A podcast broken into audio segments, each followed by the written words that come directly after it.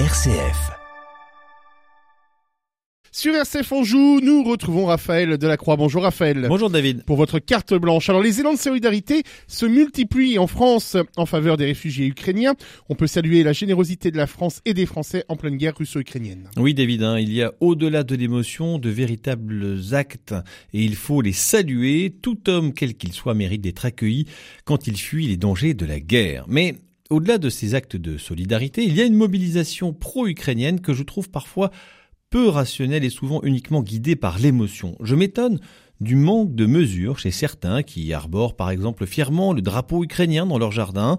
Il y a de nombreux endroits dans le monde où la guerre fait rage et ils n'ont pas droit au même traitement. Les Afghans à Kaboul, les Irakiens de Bagdad, les Libyens chez qui nous, les Français, nous avons établi un désordre sans précédent, les Syriens et tant d'autres qui souffrent de la guerre, de la persécution, de la dictature ou de l'injustice. L'émotion dictée par les médias est à géométrie variable, comme si certains avaient plus le droit à la compassion que d'autres.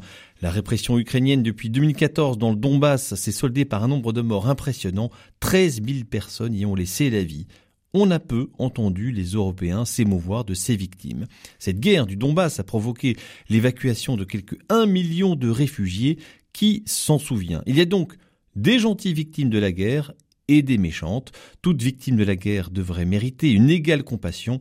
Attention donc à ce qu'elle soit euh, à, géométrie variable. Notre indignation est souvent guidée par le prisme que nous donnent les médias. Alors vous trouvez, Raphaël, qu'il y a un manque d'objectivité dans le traitement du conflit? Ben, C'est évidemment extrêmement compliqué. Il faut toujours se méfier des simplifications à outrance.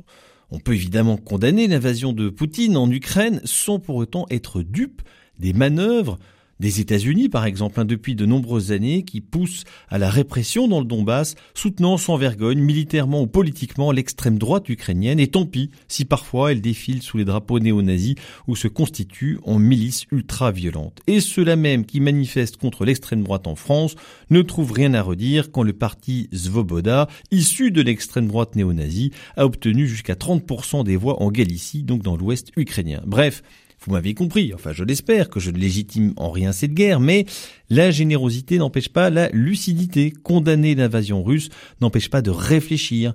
Nous sommes souvent victimes des traitements simplistes de l'actualité par le prisme des réseaux sociaux. C'est ainsi que l'on fait peser sur certains Russes, sportifs ou artistes, une responsabilité qui n'est pas la leur en les condamnant et en les vouant aux gémonies. Il me semble que c'est inopérant et injuste. Là aussi, évitons d'être trop binaires.